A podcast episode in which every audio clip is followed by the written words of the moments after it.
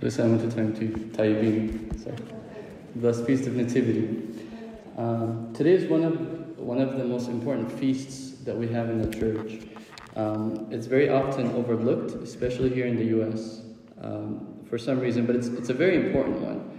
I know growing up in Egypt, I have very vivid memories of the feast.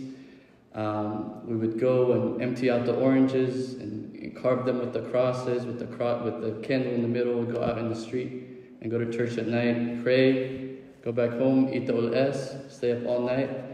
Um, and it's, it was almost as joyful as the Feast of Nativity and Resurrection.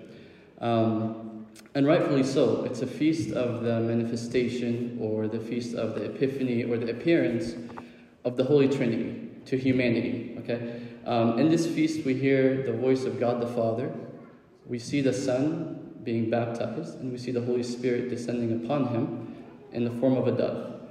Um, this was really the first time that humanity witnessed the Trinity in that way.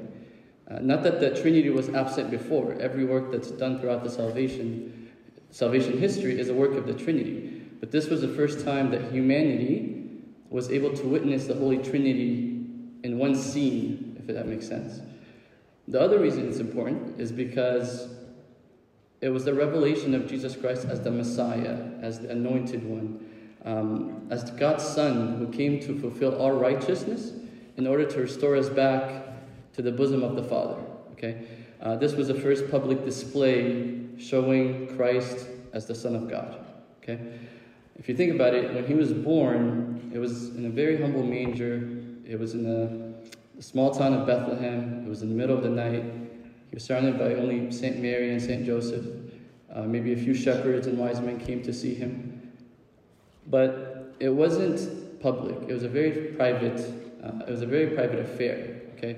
Um, if anything, they were trying to hide him so that Herod doesn't kill him. But in the Epiphany, right, um, this was his introduction to the world as a son of God, right? And it happened in his baptism. Obviously, Christ didn't need to be baptized, okay, uh, to receive the Holy Spirit. But St. Cyril of Alexandria says that Christ received the Holy Spirit on behalf of humanity, okay? Um, in order for humanity to be restored back to the Father, in order for us to get, be able to get that grace back. And not only to restore it to humanity, but to keep it, right? Um, because when humanity fell in the garden, when Adam and Eve fell, we lost the Holy Spirit, okay? Until Christ was baptized, and He opened the door for us to be able to receive the Holy Spirit once again.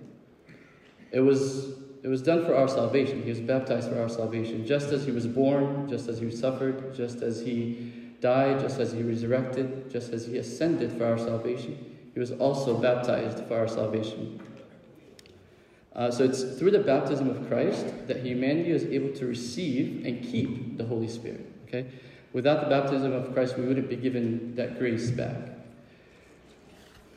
But now that we've received the Holy Spirit, how do we actually live according to the Spirit? Okay?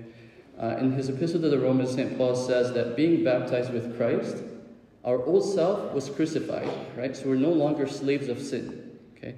So baptism is the actual death of our old self, but it's also the resurrection of a new one. Okay? It's the death of the flesh and the resurrection of the spirit. It's the death of the sin that lives in me and the resurrection of a new life. It's the death of the heart of stone and it's the resurrection of the heart that's made of flesh, like we read earlier in Ezekiel.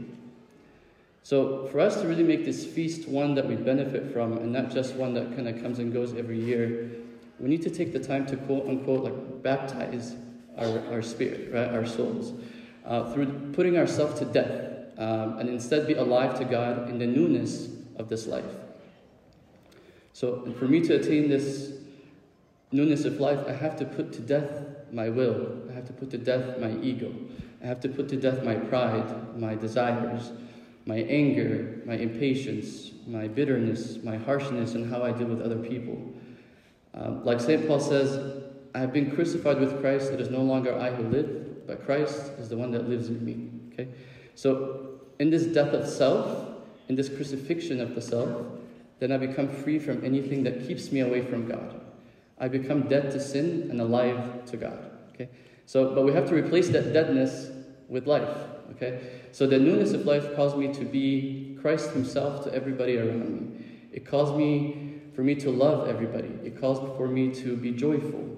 Right? I need to be patient. I need to be kind. I need to be generous. I need to be faithful. I need to be pure. Right? So anything that Christ is, I have to be. Right? Since I have His Spirit in me, I have to live in the same exact way. My focus becomes on God and how to live a life that pleases Him and not myself. My focus is being a tree that produces fruit so that when Christ comes or when other people come, they find tree, to, they find fruit to take from. Okay? So, since we're members of Christ through, the, through getting baptized in Him and with Him, we have to be fruitful. Right? Christ Himself says He is the vine and we are the branches. And the responsibility of ours as branches is to bear fruit. Okay? Um, the fruit is the product of the Holy Spirit working in each of us. But He can't work in us if we don't first empty ourselves, if we don't first die to our old self, if we don't first walk away from what keeps me away from God. Okay? Um, Christ is willing to work on me to be fruitful, but I have to let but I have to let him, right? The question is, am I willing to let him? Am I willing to let him to work in me, to remove the deadness from me, the deadness of, that's caused by my sin, right? And give me a new life with him. So God is willing to work, but I need to respond, right? It's the synergy between me and God. He calls and He's willing, but I need to respond. Um, I need to respond to Him in faith, with obedience, with repentance, and with the persistence uh, of walking with Him all the days of my life.